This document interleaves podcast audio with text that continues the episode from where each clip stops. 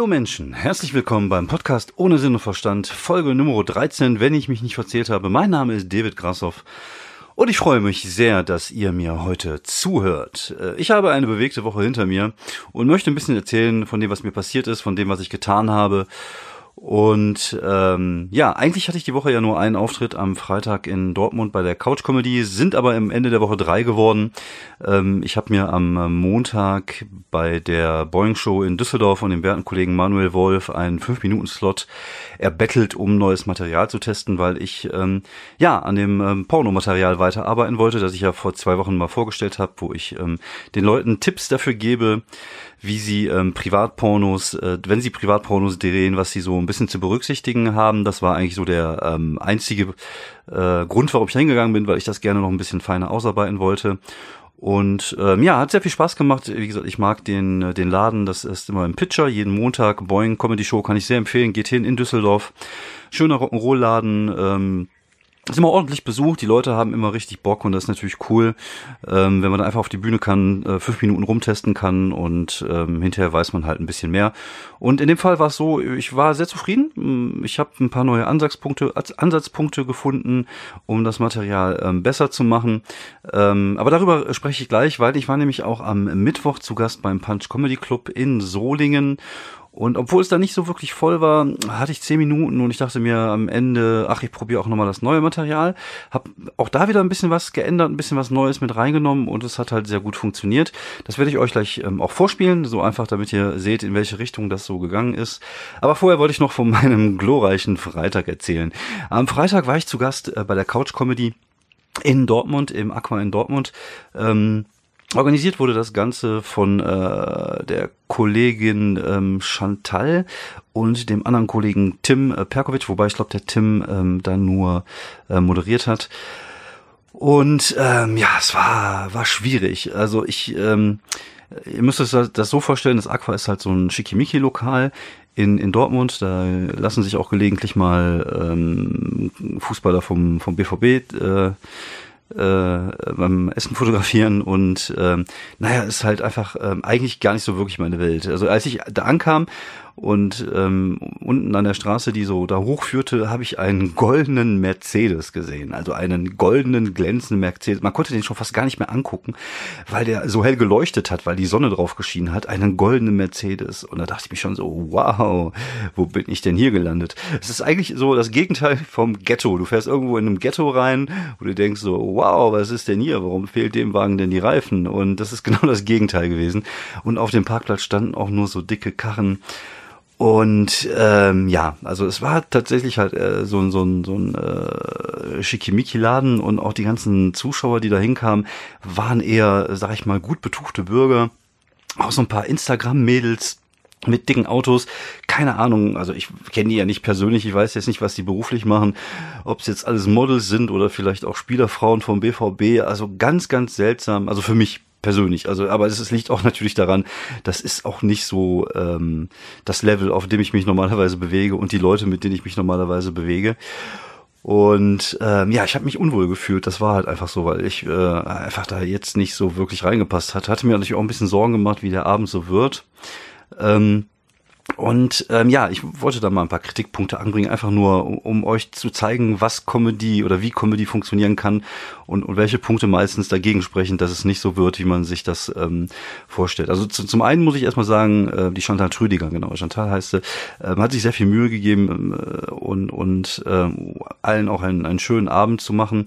Ähm, aber es war, glaube ich, ein Ticken einfach zu viel. Es war irgendwie vorher war noch Musik, da war noch ein Magier und das waren halt vier Comedians.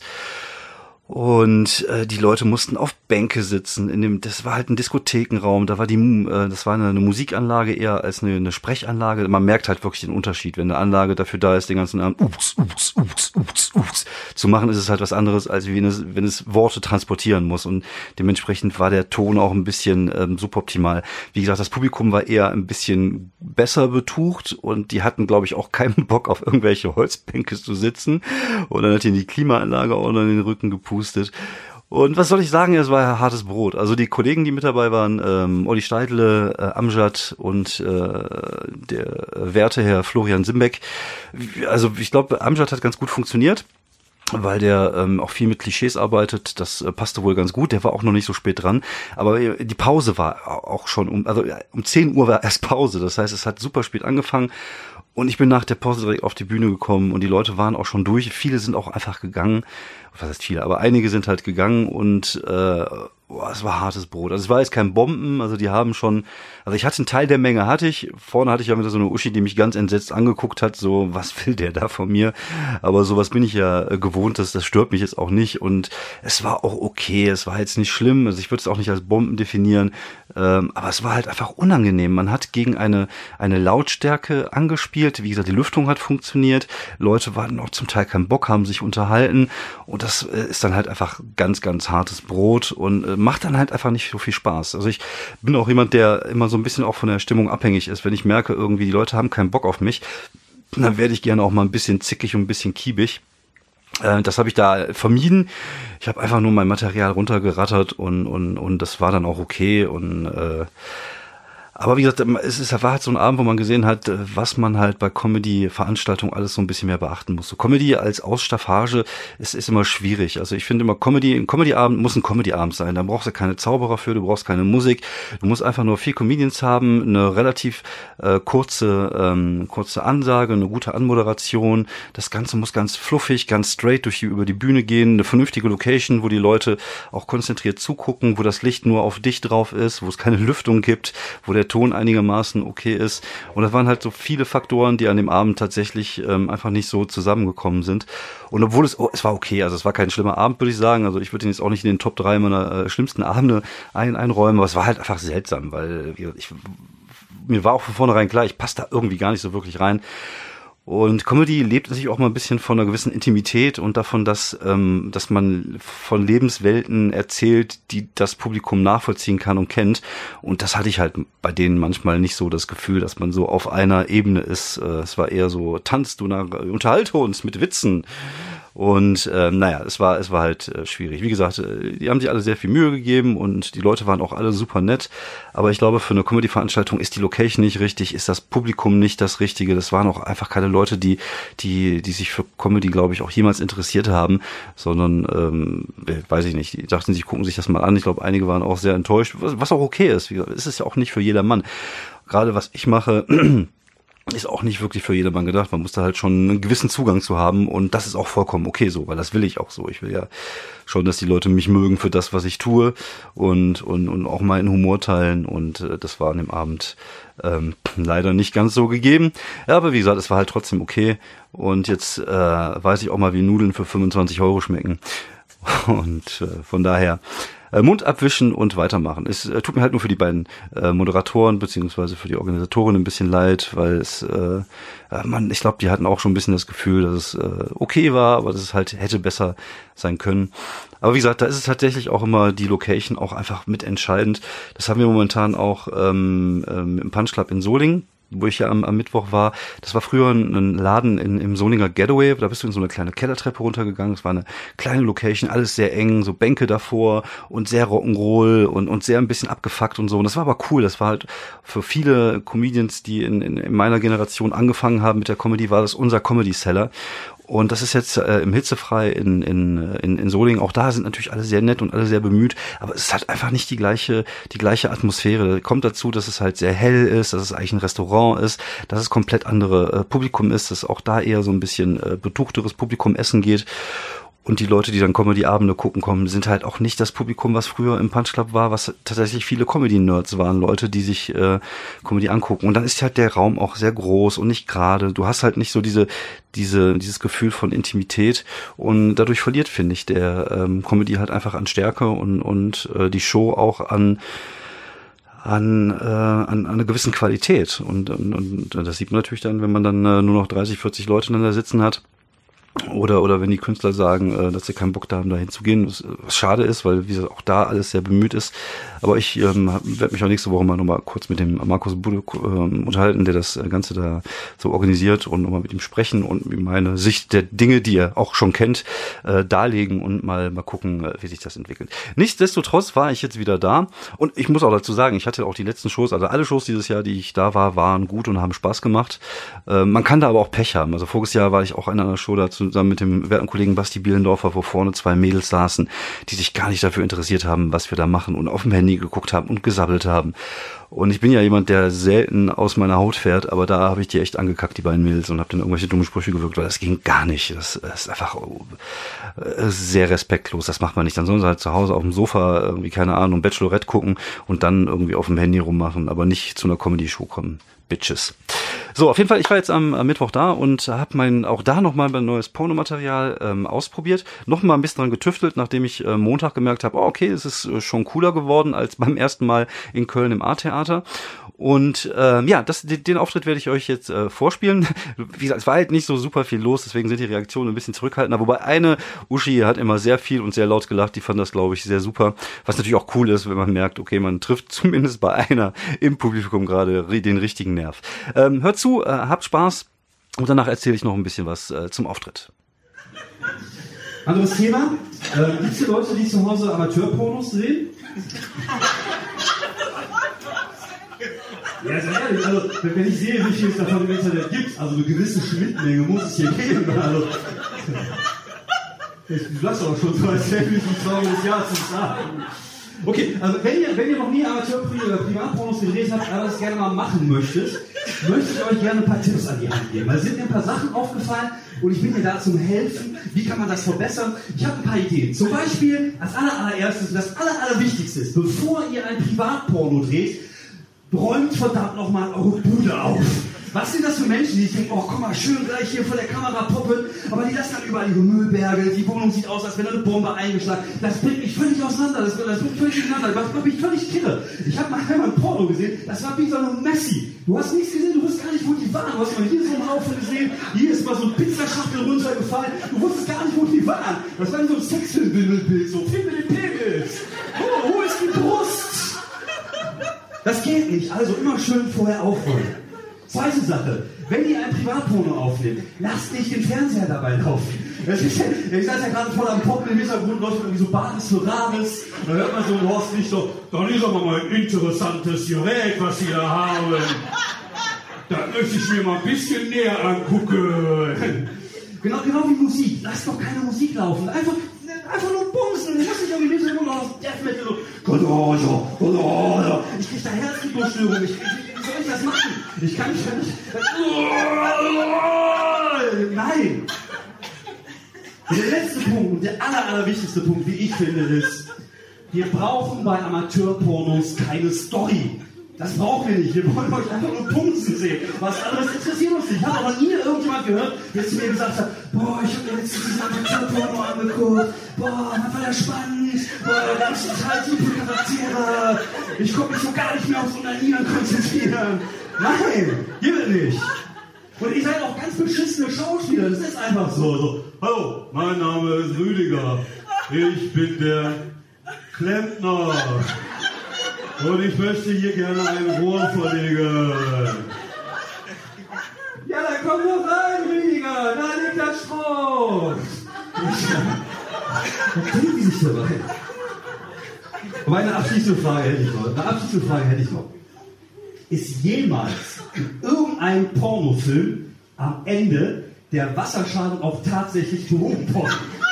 Ich habe bis zum Ende geguckt, ich weiß es nicht. Vielleicht ist es ja so, dass sie entwickeln und dann irgendwann sagen so, und jetzt kümmern wir uns mal ums Rohr und dann fangen die an, wie so ein YouTube-Tutorial. Hier, das ist das Endschild, das muss so rein. Oh, danke, Rüdiger. So, ratsch, ratsch, ratsch, ratsch. Ich weiß es nicht, vielleicht ist es so. So, eigentlich sollte man immer mit dem Lacher rausgehen, aber das ist nicht mein Stil. Vielen Dank, noch schönen Abend. Tschüss.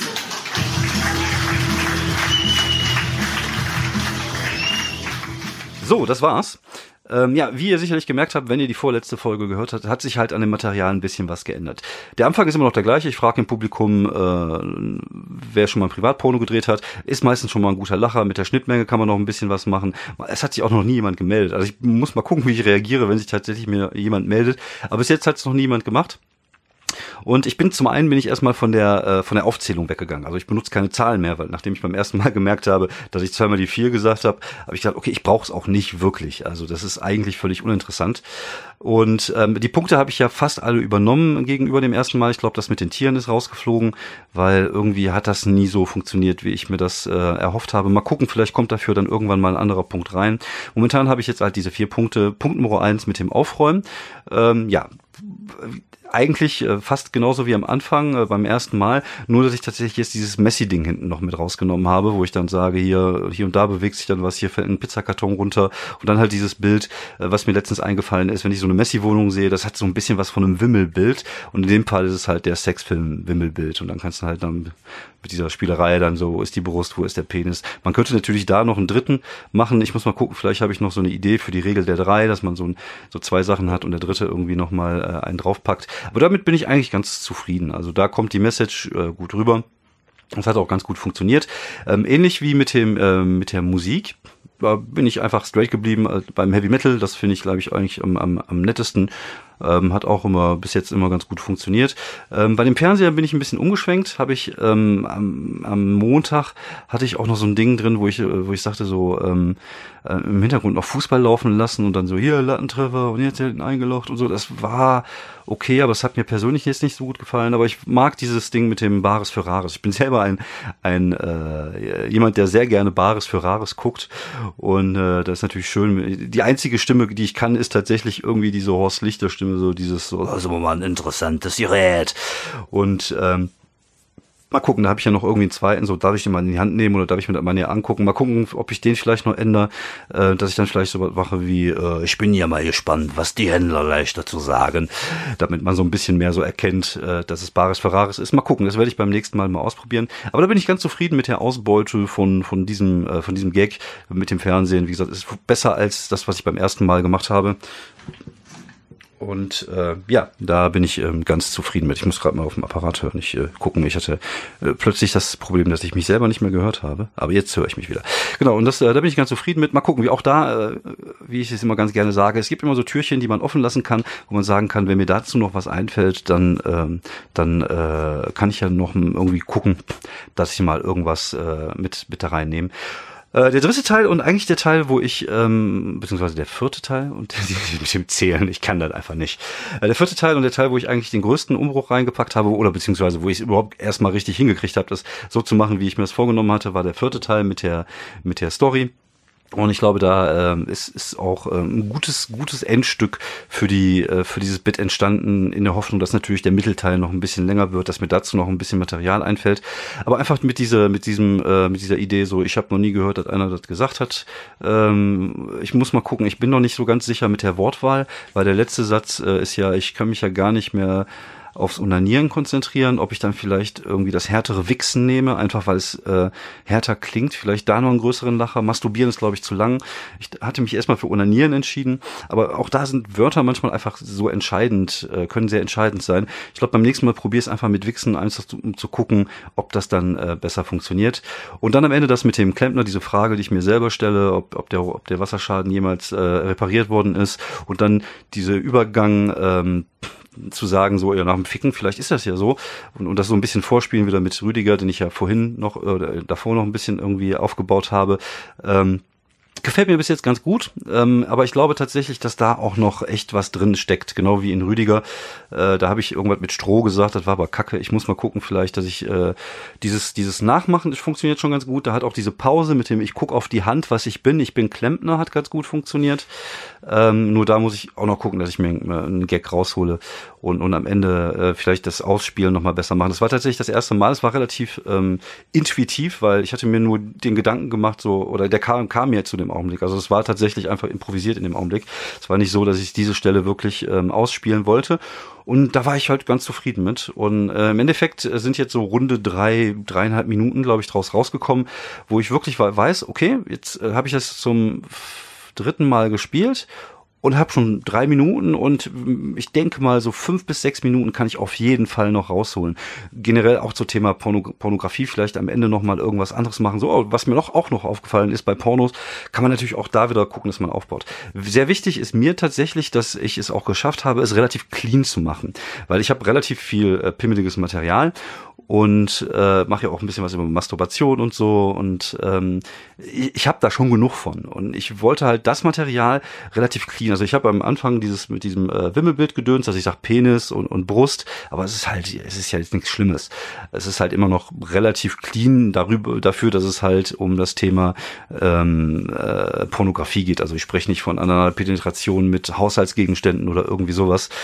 Ähm, das ist tatsächlich auch das Ziel, ein bisschen dieses Material so zu machen, dass es äh, zwar äh, sich um Pornografie dreht, aber dass ich äh, das irgendwie versuche clean zu halten, einfach weil es auch der Anspruch jetzt gerade an, an mir selber ist, äh, mal Material zu machen, äh, im Gegensatz zu früher, vor drei Jahren, wo ich angefangen habe, wo alles relativ äh, penislastig war, äh, das hätte jetzt hinzukriegen ohne.